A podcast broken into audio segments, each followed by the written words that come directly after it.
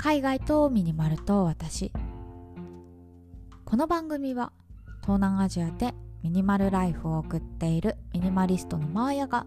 100日間のシンプルライフを通して感じた偏愛アイテムをご紹介する番組です。100日間のシンプルライフルールはたった2つ。1すべての持ち物をクローゼットにしまう。2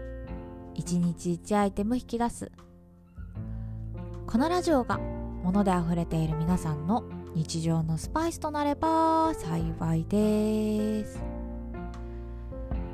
はい今日は1月27日木曜日ということで日本は冬真っ只中だと思うんですけど皆さんいかがお過ごしですか？風邪ひいてませんか？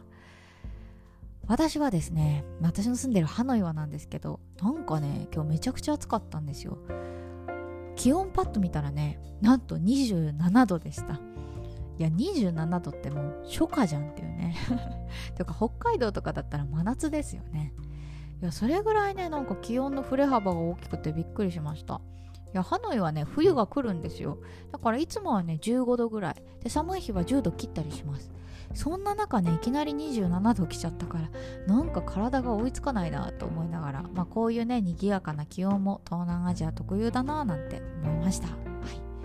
ということでね今日も早速お話ししていこうと思うんですけれどもはい102日目ですね。100日間終了したんですけれどもまだまだ紹介できなかったものがあるのでご紹介させてください。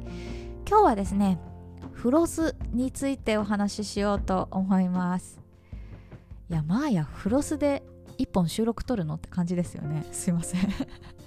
私もね1本話せるかどうか心配しながら今喋ってます。でもね私結構ねこの歯には並々ならぬ思いがあるんですよ。というかめちゃくちゃコンプレックスだったの。で歯科矯正とかもしてこう歯並び整えてとか。ですごい歯は大事だなーなんて思いながらはい今はねこのフロス様にお世話になっている次第でございます。ということで今日はそんな私の並々ならぬ思いを語らせてください。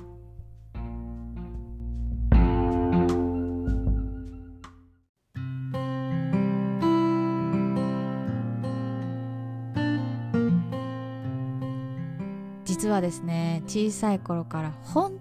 当に歯並びがコンプレックスで、まあ、簡単に言うとね出っ歯だったんですよ。私ね本当に出っ歯っていう言葉この世で一番嫌いな言葉ですね。あんなにね差別的な言葉はないと思う。なんか出っ歯かわいいよねみたいな。リスみたいだよねとか言われるけどそんなことないっしょみたいな。リスじゃなくて私人間だしみたいな感じでムキーってなってたんですよ、まあ、そんなね幼少期を過ごしておりました。でそんなね私を見かねた母がですよお金を貯めてくれて私はなんと中学生の時に歯科矯正をやらせてもらったんです。なんですけどね、まあ、今歯科矯正って言ったら結構みんなやってるじゃないですか。それこそ男女問わずねなんかちょっと歯並び気になるなっていう社会人とか結構やってると思うんですよ。で今はねあの種類が豊富だと思うんです。それこそ透明のブラケットもあるし歯の裏側からやる歯科矯正もあるしマウスピースって言ってあの透明のね型であの歯並び調整するものもあります。なんですけど私が中学校の時えもうかれこれ何年前？15年前？18年前？なんかそれぐらいだと思うんですけどそれぐらいの時はめちゃくちゃ高かったんですよ。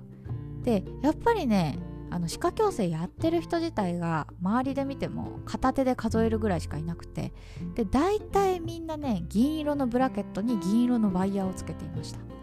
だからこうニカって笑った時にめっちゃ歯がメタリックになるんですよ。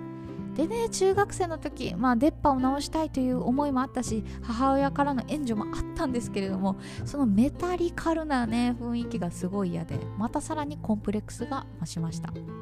でねそれでなんですけれどもまあ無事ね終了したかと思いきや私一回挫折してるの。それがね高校1年生の時なんですけど私がね歯科矯正始めたのは確か中3とかそれぐらいだった。だから1年弱ぐらいだったんですけどなんか歯を動かす計画でいうと本当に2年とかそれぐらいだったんですね、まあ、ちょっと細かいこと覚えてないけど。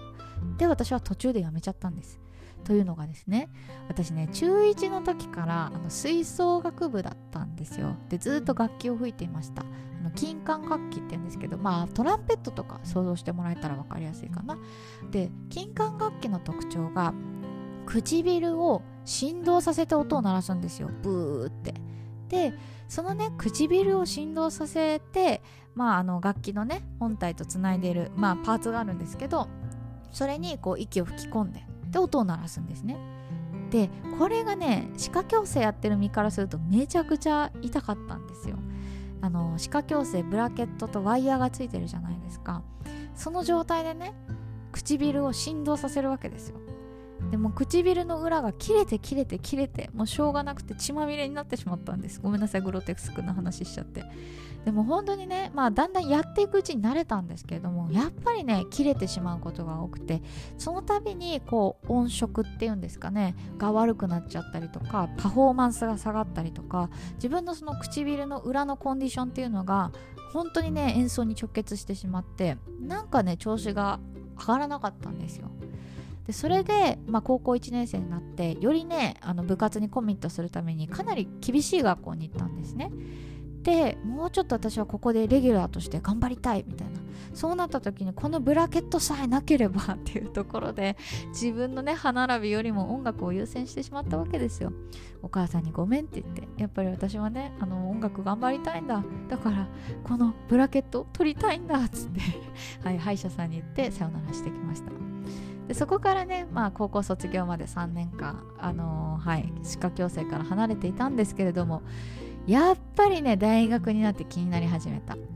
やっぱりね歯にコンプレックスまあ歯だけじゃないですね。なんか自分にさコンプレックスがある人って他人のものを見てしまう傾向ありません？まあ、私の場合は歯だったから誰かに会うたびに人の歯を見る習慣があったんですよ。でうわこの人の歯並びいいなとかあこの人素敵だなあやっぱ歯が綺麗だからだとか なんかすごいねいろいろ考えちゃってたんです。で、まあ、大学生に入って音楽もやめてでなおかつねアルバイトとかも始めて時間とお金に余裕ができたんです。でやっぱり私は歯並び直したいと思ってもお金を貯めて確か大学2年生の時だったかな。はいもう一度歯科矯正をやりました。でその時はですねあの部分矯正っていうのがあったんですよ、まあ、私が中学生の時にもそれがあったのかどうかはちょっと分からなかったんですけど全部にこうブラケットをつけてがっつり矯正しますという感じではなくて私の場合ね出っ歯でなおかつ前歯から数えて6本分それを直せば結構歯並び綺麗な方だったんですよ。下の歯とかね全然問題ないんです。本当に上の歯の前6本だけだったのでその6本を修正するっていう形で歯科矯正をやりました。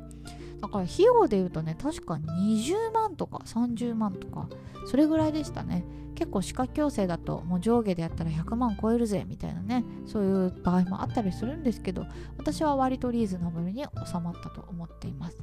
でブラケットでね、えっと、しかも透明のやつですよ。はい。でえっと確か半年ぐらい歯を動かしてそこからマウスピースって言ってねあの歯の形のやつを収めてだいたい2年間ぐらいやったかな。はいそれでね今に至るという感じです。で私はね本当にこうやってあの歯のことばっかり考えて 生きてきたので結構ね歯は大事にしてるんですよ。でその中でも、まあ、今日紹介するフロスっていうのはかなりの相棒だと思ってます。まあフロスっていうとさあの歯間ブラシもありますよね。あのプラスチックの絵がついててよくね CM とかでやってるやつ。私ねあれは苦手なんですよ。必ずね糸がロール状になっているものを買います。